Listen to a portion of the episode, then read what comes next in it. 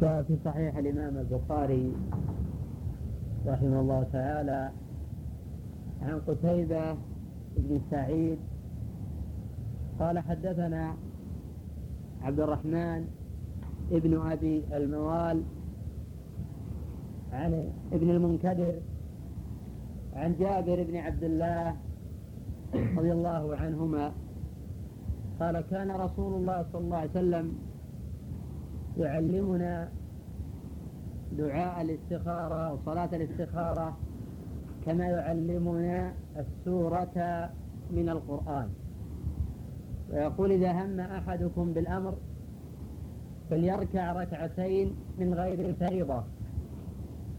ثم ليقل اللهم إني أستخيرك بعلمك وأستقدرك بقدرتك وأسألك من فضلك العظيم. فإنك تقدر ولا أقدر وتعلم ولا أعلم وأنت علام الغيوب. اللهم إن كنت تعلم أن هذا الأمر ثم يسمي حاجته خير لي في ديني ودنياي ومعاشي وعاقبة أمري. فاقدره لي ويسره لي ثم بارك لي فيه. وإن كنت تعلم أن هذا الأمر شر لي في ديني ودنياي ومعاشي وعاقبة أمري فاصرفه عني واصرفني عنه ثم أقدر لي الخير حيثما كان ثم رضني به. وهذا أصح حديث ورد في صلاة الاستخارة. وقد جاء في الباب حديث أبي أيوب وحديث ابن مسعود وحديث ابن عباس وحديث عبد الله بن عمر رضي الله عن الصحابة أجمعين. وليس في شيء من هذه الأحاديث ذكر صلاة ركعتين إلا ما جاء في حديث جابر بن عبد الله رضي الله عنهما. وهذا الحديث وإن كان في صحيح الإمام البخاري فقد تحدث عنه جماعة من الأئمة وطعنوا في تفرد عبد الرحمن بن أبي الموال عن ابن آه، المنكدر. وذكر الإمام أحمد رحمه الله تعالى بأن أهل المدينة آه، يذكرون ابن المنكدر عن جابر وأهل البصرة الثابت عن آه، أنس. قد ذكر بعض الأئمة بأنه لم يظهر له وجه كلام الإمام أحمد رحمه الله تعالى فيما أشار إلى ذلك الحافظ ابن حجر رحمه الله تعالى في فتح الباري وأجاب عن هذا اللي هو قصد التهكم و بهؤلاء حيث يرد عليهم الحديث ويجعلونه عن ابن كثير عن جابر لكثرة رواية ابن كثير عن جابر ولكثرة رواية ثابت عن آه، أنس. وقد قيل يختلفون عليهما فإن أصحاب ابن المنكدر الثقات لم يذكروا ذلك كما أصحاب ثابت لم يذكروا ذلك. فينفرد عنهم من لا يقبل تفرده أو من ليس معروفا في الحديث.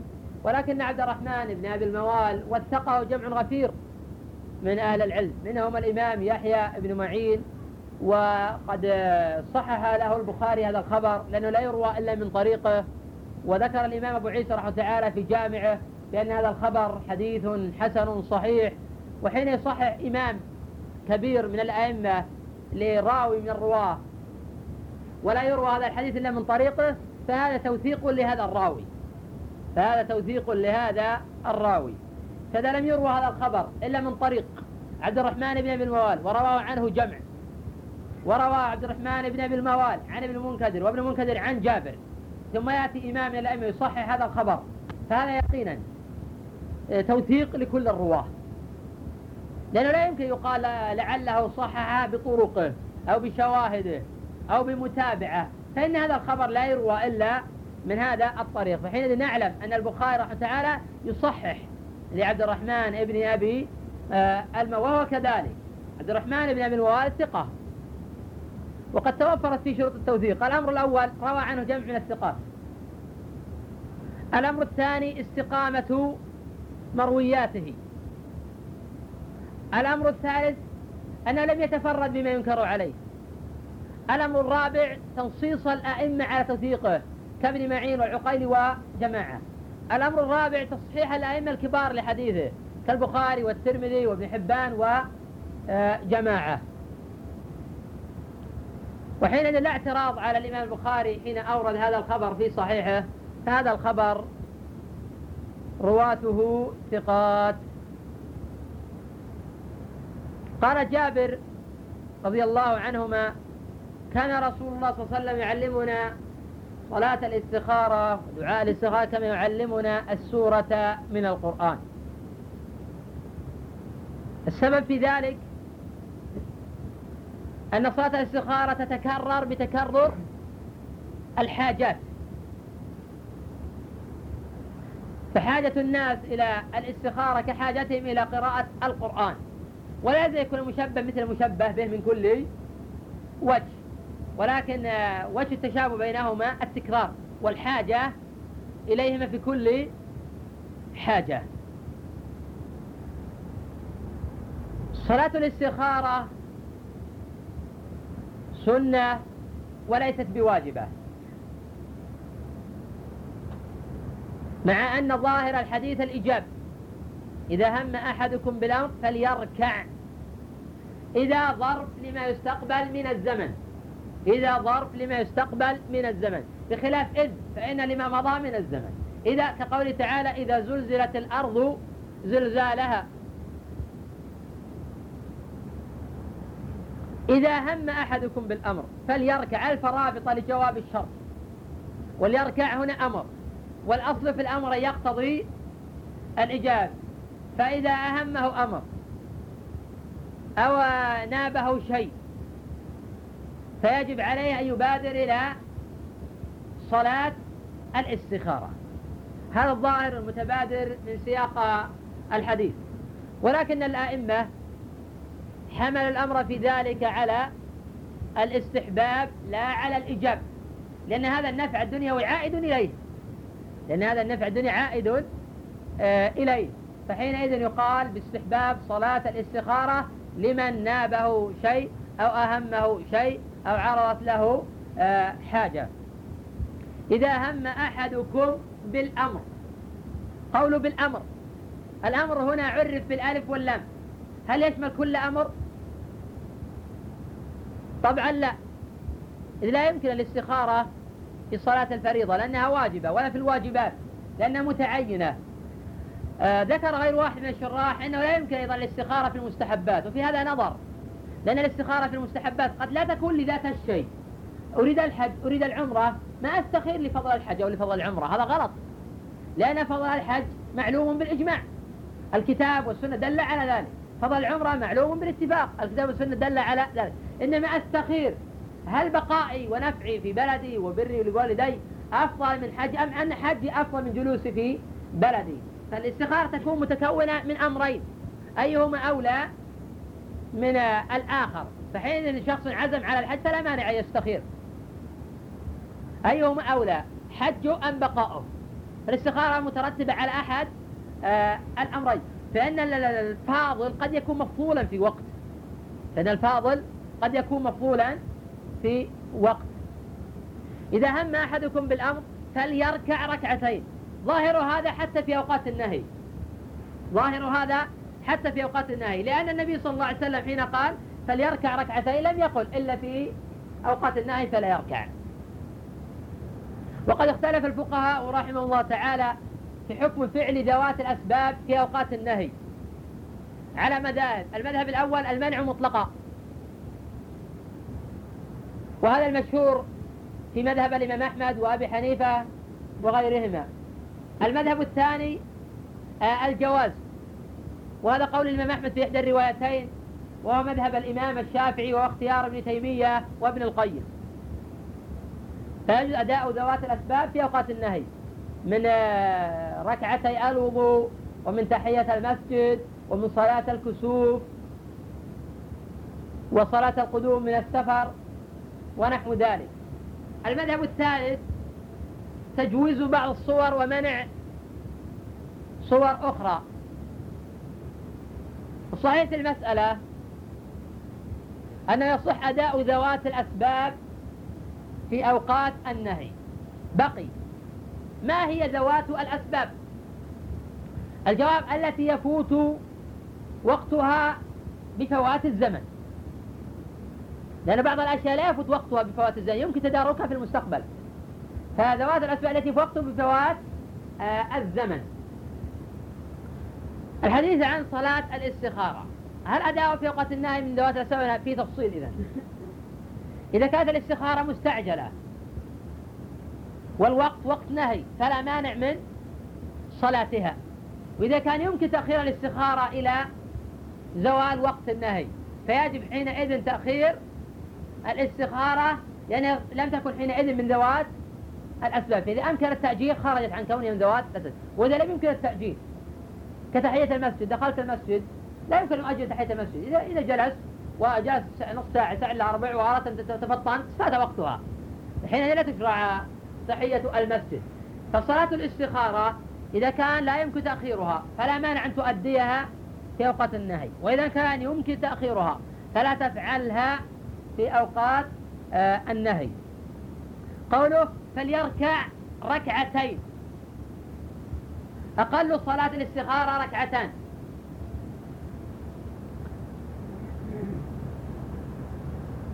من غير الفريضة قول من غير الفريضة فلا يصح أن تستخير في صلب الفريضة. مفهوم هذا أنه يصح الاستخارة في النافلة وإن كانت راتبة. وقد جوز هذا غير واحد من أهل العلم. وقال لا بأس بجمع الراتبة والاستخارة في صلاة واحدة. وقل بالمنع لأن صلاة الاستخارة راتبة مقيدة. وصلاة الراتبة راتبة مقيدة. فلا يمكن الجمع بين راتبتين مقيدة. كما أنه لا يمكن الجمع بين الأربع قبل الظهر بركعتين بنية واحدة. لكن يمكن يقال أن صلاة الاستخارة ليست براتبة إنما هي من ذوات الأسباب. فهي عارضة من العوارض. فيمكن إدخالها في الرواتب وهذا أقوى. هي ما ليست مقصودة لذاتها. إنما مقصودة لغيرها. حين جاء السبب صليت. فلو لم يرد السبب لا يشرع الإنسان يستخير بدون سبب. فحينئذ يمكن إدخال صلاة الاستخارة في صلاة آه الراتبة. فليركع ركعتين من غير الفريضة. ثم ليقل اللهم إني استخيرك بعلمك. قول ثم ليقل. هذا للاستحباب. والسنة أن يستخير بما ورد. وظاهر الحديث أن الدعاء بعد الصلاة. لأنه قال فليركع ركعتين من غير فريضة ثم ليقل. وثم تفيد الترتيب بخلاف الواو. تقول قدم زيد ثم عمرو هذا يفيد تقدم زيد على عمرو. بخلاف الواو لو قلت قدم زيد وعمر هل يعني هذا أن عمرا قدم بعد زيد؟ كلا. فالواو لا تفيد الترتيب. بخلاف ثم تقول قدم زيد ثم عمرو ثم صالح.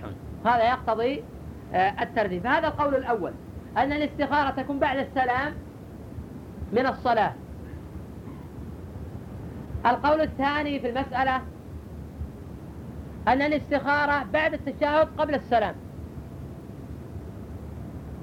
وهذا اختيار شيخ الإسلام ابن تيمية رحمه الله تعالى لأمرين. الأمر الأول أن هذا موطن دعاء. الأمر الثاني أنه لا يزال في صلاة. وهذا أيسر لمن لم يحفظ دعاء الاستخارة يكتب في ورقة. إذا فرغ من التشهد قرأه من الورقة لمن لم يحفظ دعاء الاستخارة. المذهب الثالث في المسألة المذهب الثالث في المسألة.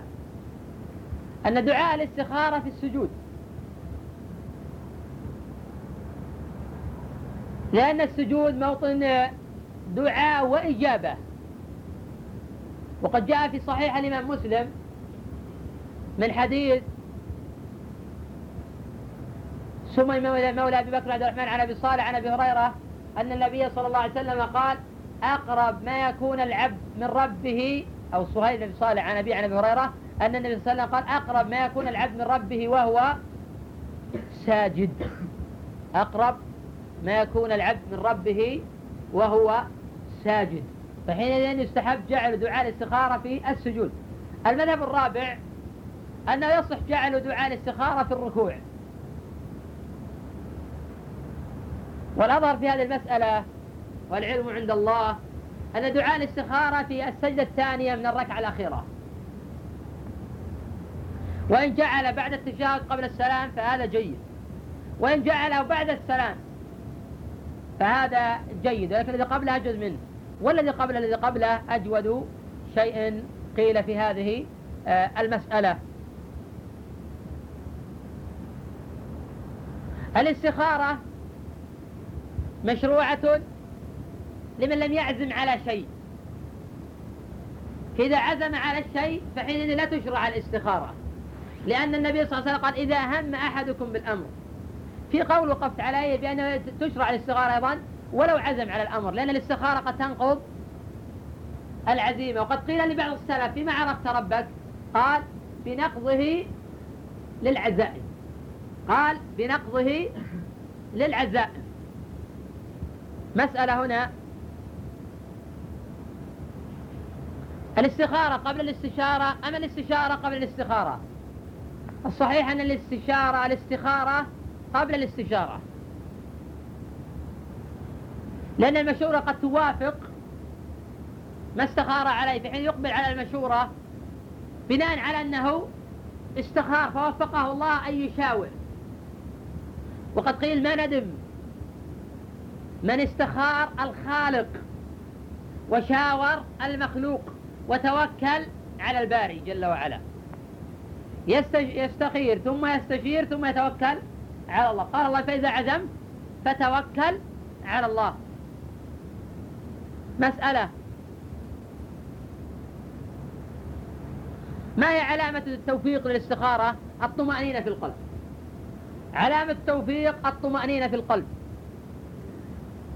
يجد ارتياحية وطمأنينة. ما لم يكن له هوى في الأمر. لأن قد يكون له هوى مسبق. فيتصور أنه بناء على الاستخارة وافق ما عنده وهو ليس كذلك. إنما بناء على الهوى المسبق. فإذا كان له هوى مسبق فلا حينئذ لا, لا يعتمد ولا يركن إلى الطمأنينة الموجودة. لأن الطمأنينة الموجودة تكونت من جراء الهوى تكونت من جراء الهوى مسألة.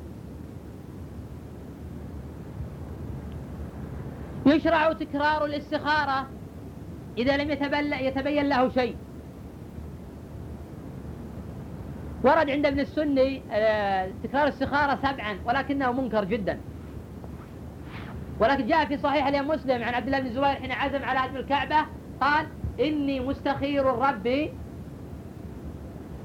ثلاثا. تكرار الاستخارة لا مانع من ذلك. إذا لم يظهر له شيء كرره الثاني والثالث حتى يظهر له شيء ولو رابعة أو خامسة. فإذا ظهر له شيء واستبان فلا داعي يعيد الاستخارة مرة أخرى. الاستخارة كما تقدم مستحبة في كل شيء من الأمر من الأمور الدنيوية والأمور الدينية. وقد تقدم أن الأمور الدينية قد يستخير فيها ليس بناء على أصل الشيء لأن أصل الشيء لا يسمى دينيا إذا كان مشروعا. يستخير بناء على أيهما أفضل تقديم هذا على هذا أو هذا على هذا. قوله في الحديث اللهم من يستخيرك بعلمك في إثبات صفة العلم لله جل وعلا.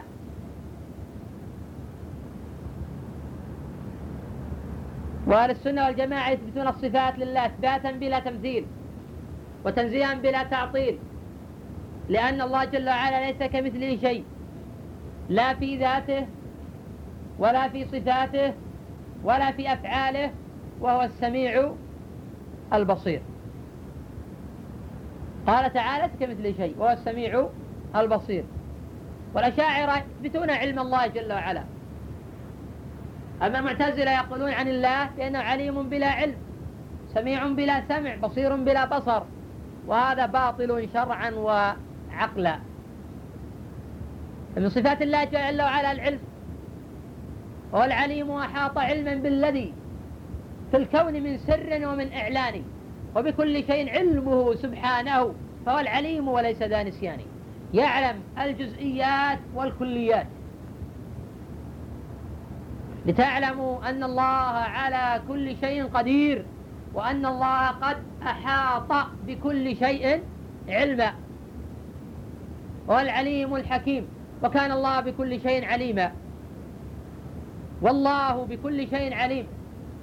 وغير ذلك من الأدلة الدالة على إثبات صفة العلم لله جل وعلا. وأهل السنة يثبتون كل شيء.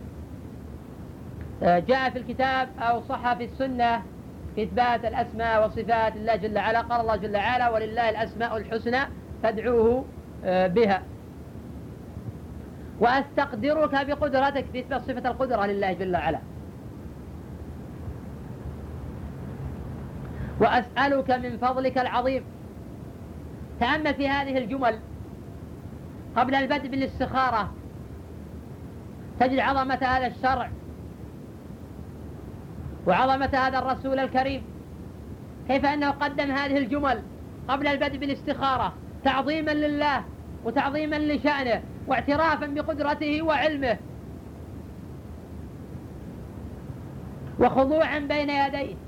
وأسألك من فضلك العظيم فإنه لا غنى للعبد عن الله جل وعلا. فهو اعترف بأن الله عليم واعترف بأن الله قدير واعترف بأن الله هو المسؤول. حينئذ قدم حاجتك. وإذا سألك عبادي عني فإني قريب أجيب دعوة الداعي إذا دعان. فليستجيبوا لي وليؤمنوا بي لعلهم يرشدون؟ فنأخذ من هذا فائدة. اختيار الاسم المناسب بين يدي سؤال الله الحاجة. فالإنسان حين يسأل الله جل وعلا الرزق ينبغي يتوسل الله جل وعلا باسمه الرزاق. حين يسأل الله الرحمة يتوسل باسمه بصفته الرحمة. حين يسأل الله جل وعلا العزة يتوسل باسمه العزيز. وهكذا. فهذا حري يجاب دعاؤه. وأن تزال كربته. وأن تغاث لهفته.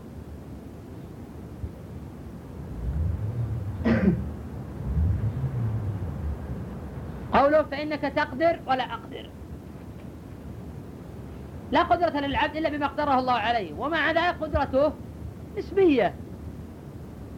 وتعلم ولا أعلم. علم العبد نسبي محدود. كما قال الخضر لموسى حين نقر العصفور من البحر. ما علمي؟ وعلمك في علم الله إلا كما نقر العصفور والأمر أكبر من هذا ولكن هذا للتقريب للأفهام. وتعلم ولا أعلم وأنت علام الغيوب. اللهم إن كنت تعلم والله يعلم. أي فالعلم إذن للأمرين. أيهما أرجح من الأمرين؟ العلم. اللهم إن كنت تعلم أن هذا لا تسمي حاجتك. تذكر حاجتك التي تريدها. تقول آه، إن كنت تعلم أن هذه المرأة أوفق لي من فلانة أو أن هذا العمل أوفق لي من العمل الآخر أو أن حجي آه، أولى لي من بقائي أو بقائي أولى لي من حجي. اللهم كنت تعلم أن هذا الأمر خير لي في ديني ودنياي ومعاشي وعاقبة أمري. تقتره لي ويسره لي. في إثبات القدرة في إثبات الإيمان بالقدر وفي إثبات ضعف العبد. يا أيها الناس أنتم الفقراء إلى الله. والله هو الغني الحميد. وفي الإيمان بالقضاء والقدر خيره وشره. وفي خلق أفعال العباد. وفي أن العبد لا يخلق فعل نفسه. يقول فقدره لي لو كان يخلق فعل ما يحتاج لذلك في الرد على القدرية أيضا. الذين يزعمون أن العبد يخلق فعل نفسه. أو أن للعالم خالقين. خالق الخير وخالق الشر. فخالق الخير هو النور وخالق الشر هو الظلمة وهذا باطل شرعا وعقلا. وهذا يقتضي إثبات إلهين مع الله. وهذا كفر.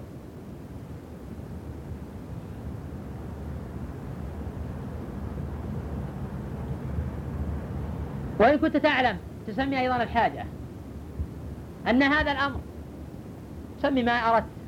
شر لي في ديني ودنيا ومعاش وعاقبة أمري فاصرفه عني في الاستعانة بالله جل وعلا. إياك نعبد وإياك نستعين.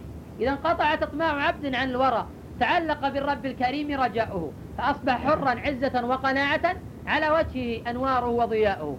وإن علقت بالخلق أطماع نفسه تباعد ما يرجو وطال عناؤه. فلا ترجو إلا الله في الخطب وحده ولو صح في قل الصفاء صفاؤه.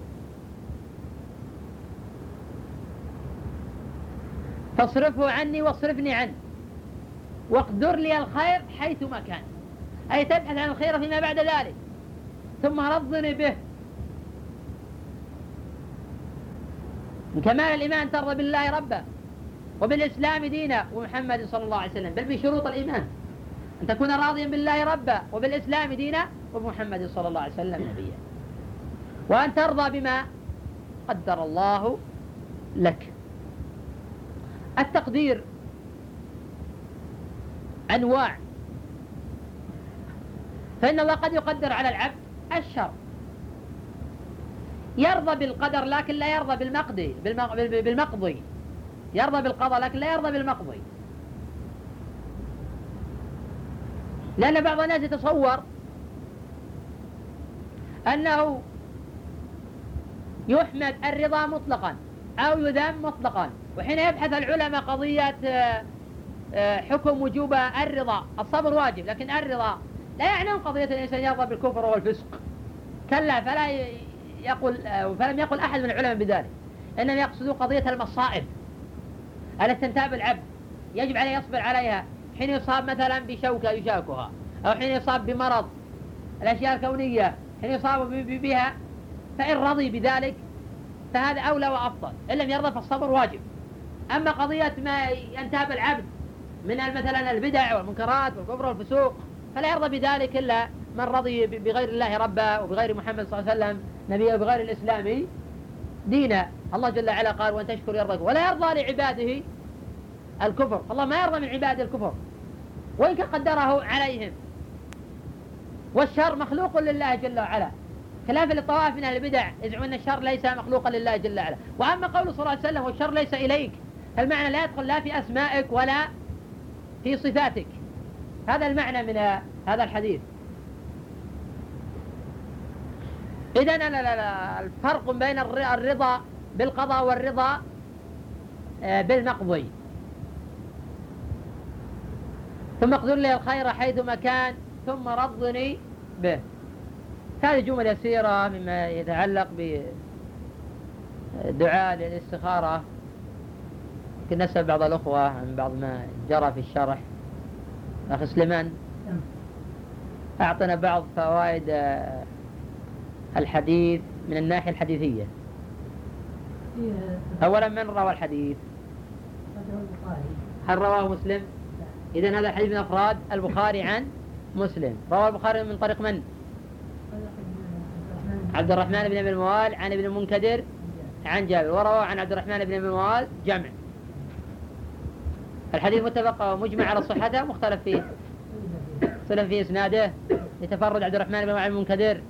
وان أهل المدينة يذكرون الاحاديث عن المنكدر عن جابر فيما لم يروي ابن المنكدر عن جابر. واهل الوصف يجعلون الحديث عن ثابت عن أنس. من الناحية المتنية اعطنا بعض الفوائد. يكمل غيرك. نعم. في إثبات صفة العلم من أين أخذنا هذه الفائدة؟ قوله صلى الله عليه وسلم إنك تعلم ولا أعلم وأيضا من قوله صلى الله عليه وسلم يستخيرك بعلمك. بإثبات علم الله جل وعلا.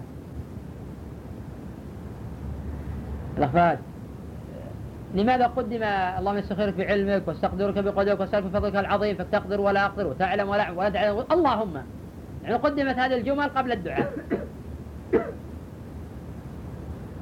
أشرت إليه نعم. أي نعم تمجيد الله العظيم لأنه هو المستحق هو واضح هذا لكن في ما هو أكبر من هذا. نعم. الأفضل للعبد أن يثني على الله سبحانه وتعالى بما هو أهله ثم يقدم حاجته ثم يقدم لأن هذا أحرى الإجابة. جيد. عبد الرحمن أعطنا بعض فوائد الحديث. إذا لم يتبين له شيء جيد. خالد. هذا حديث اختيار اسم الله المناسب حال الدعاء. حال الدعاء. في الجملة. استنباطا هذا الحديث فيما عدا ذلك. نعم. فإن الأمر يتعلق بذلك جيد فائدة أخرى. إثبات القدرة لله جل فائدة أخرى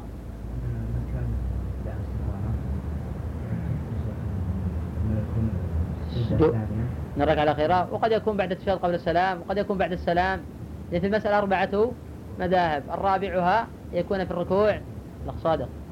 إن من كان بالله أعلم فمن الله أخشى. منين أخذنا هذا؟ تقديم النبي صلى الله عليه وسلم هذه الأسماء المخصوصة الله جل وعلا. بين يدي دعائه الله سبحانه وتعالى. جيد. فائدة أخرى؟ هي أن العبد يعترف بضعف بين يدي الله جل وعلا وجهله. أجدر بالإجابة. لأنه إذا تعاظم خذله الله جل وعلا وإذا تواضع لله رفعه الله جل وعلا. أحمد. ماذا أهل العلم في مكان الدعاء؟ أشار إليها لا أشار إلى واحد لا أشار إلى الأربعة. أعطنا غيرها. في في قول فإنك تعلم ولا أعلم فيها أن أن علم العبد في علم الله محدود. نعم. وقول تقدر ولا أقدر أيضا أن قدرة العبد محدودة. فالعبد لا يقدر على شيء إلا فيما قدره الله. زيادة على أن قدرة العبد نسبية. في النهاية مآلها إلى إلى وفاة وانقضاء كل شيء هالك إلا وجهه. إثبات خلق أفعال العباد تقدم شرح هذا. من يفصل لنا فيما فصلت فيما سبق. نعم.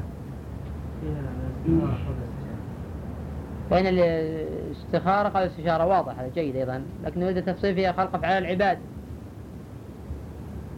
شرحنا هذا في كتاب التوحيد شرحا موسعة. رهيب.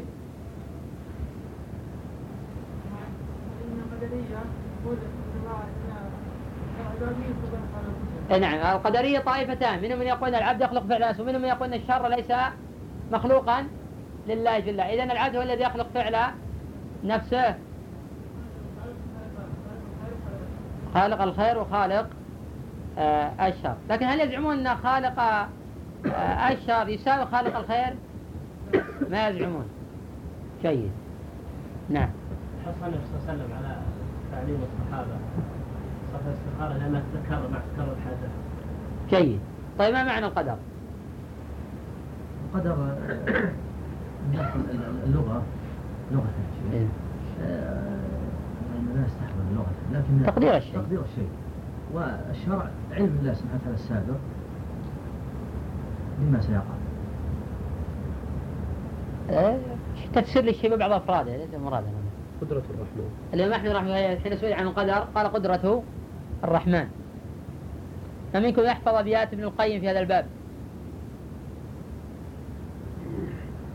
فمنكم يحفظ أبيات ابن القيم في النونية حين أثنى نقلا عن الإمام ابن عقيل وحقيقة القدر الذي حار نعم. فيه هو قدرة الرحمن.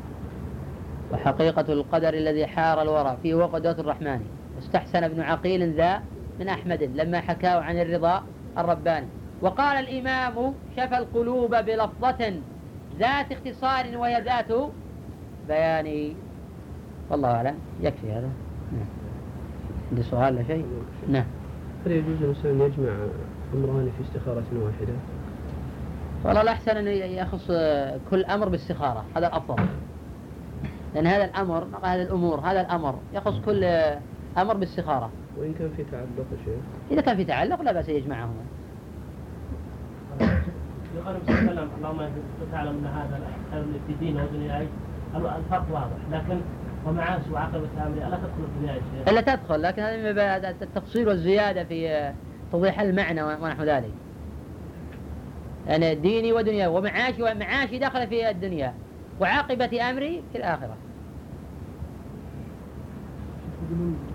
بالنسبة للاستخارة بعد ما يستخير يقضي ولا ينظر في قلبه ضروري ينظر. إذا استخار يقضي عليه عنده قناعة مسبقة؟ مسألة توكل نعم. شلون؟ إنه توكل على الله توكل على الله. طيب ليش استخار جل؟ الاستخار ليطمئن قلبه؟ كما قال قال ما ندم من استخار الخالق وشاور المخلوق. لكن شرط والله يقول شاورهم في الأمر. إذا استخار شاور. ولذلك قال الحكماء أعقل الناس. الذي يستشير ويستشار. هذا أعقل الناس. يستشير هذا أعقل الناس. ويلي في المرتبة الذي يستشار ولا يستشير. هذا أنقص عقلا من ذلك. وأخص الناس الذي لا يستشير ولا يستشار. هذا لا عقل له. نعم.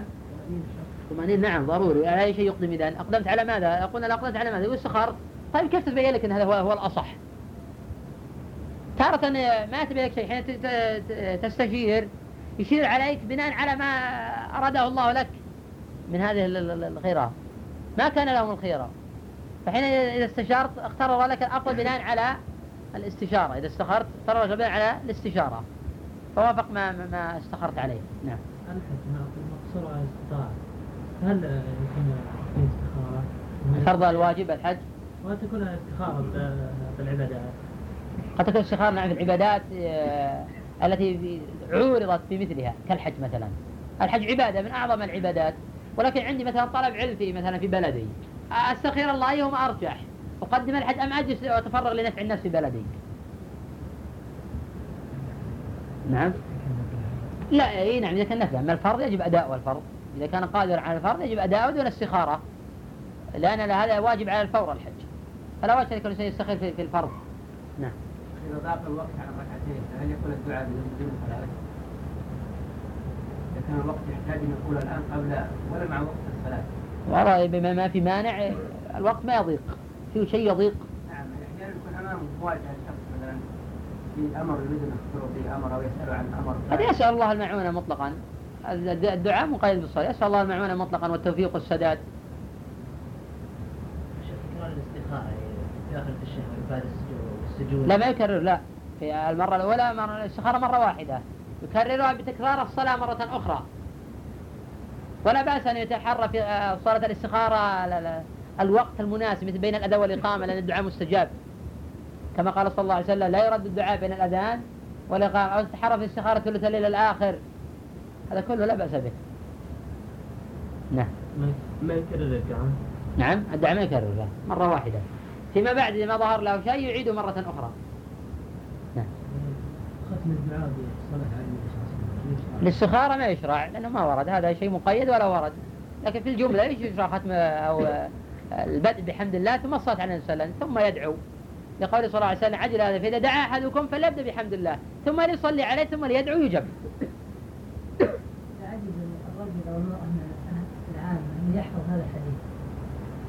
هل يستخير قلت أشرت لهذا قلت يكتب ورقة ويجعل الدعاء بعد التشهد قبل السلام. ولا يقرأ. يفهم المعنى في الجملة. أي نعم يصح تفهيم المعنى في الجملة. نعم. النبي صلى الله عليه وسلم صلى وقت أي نعم. قد أي نعم. ما في مانع إذا فات وقت نافلة تؤدى إذا كان لسبب. فات وقت نافلة لعذر تقضى لا حرج في ذلك. إذا كان لغير سبب فلا تقضى. إيش الإشكال في هذا؟ نعم. لا حين ذكرها. أقم الصلاة لذكري. من نام عن صلاة نسيها فليصلي إذا ذكرها. هل الشيخ عن الرسول أو عن الصحابه فعلا روي عن عبد الله بن زبير. نعم حديث في مسلم. اي نعم. شيخ وقت يكون أو شو السبب؟ يعني كنت أعلم بالنسبة لي أي الأمرين أنفع. لو كان- والله فالله عالم. وسبق في علمه ما هو أنفع للرجل. اللهم كنت تعلم لبيان أي الأمرين أنفع لي. لو كانت إنك أنت تعلم أنت تعلم آه، واضح. إن اللهم إن كنت إن شرطية. وأنت تعلم خبرية. ذلك نعم حديث لا تتقي مؤذن ذلك أو يأخذ على ذلك أسرة لا لفظه واتخذ مؤذنا. يأخذ أذان أجرا جابر الحسن عن بن العاص في انقطاع ولو طريق أخرى. نعم. بعض العامة الذي لا يعرف الدعاء يقولون كلام يعتبره قد خطيرا من أفات السواد سوادي وتعلم من فؤادي نا- ماذا يقول؟ يقول ربي لقيت سوادي وأنت تعلم بما في فؤادي ثم تدعو وتحدد والله هذا ما فيه اعتداء في الحقيقة هذا يعني يكون يعني هذا الذي يعني بذل جهده ولا اعتدى على الله في هذا الكلمات. إذا كان ما فيه اعتداء ونحو ذلك وشكى إلى الله أنه ما, ما, ما استطاع أن لا وهو يعلم بما في فؤاده فأجبني على ما في فؤادي فإني ما أستطيع مثلا أتحدث أو أعبر عن ذلك هذا يعني ما يسمى اعتداء هذا. شيخ هذا الصواب أن أقول سأصلي ركعتين ثم أقول دعاء الاستخارة أو أقول صلاة الاستخارة. تسمى صلاة الاستخارة عند العلماء. يسمى صلاة أي نعم لأن الاستخارة بعد الدعاء بعد الصلاة. إذا استشار الإنسان المطلوب لم يطمئن حتى لاستشارته يكرر الاستخارة ويشاور غيره. وإذا قال شيخ سوف أمضي بالإجراءات وإن كان خيرا ستتيسر الأمور تتذلل. وإن كان شرا سوف على كل. حال حتى تيسر يتيسر الشر. على كل حال.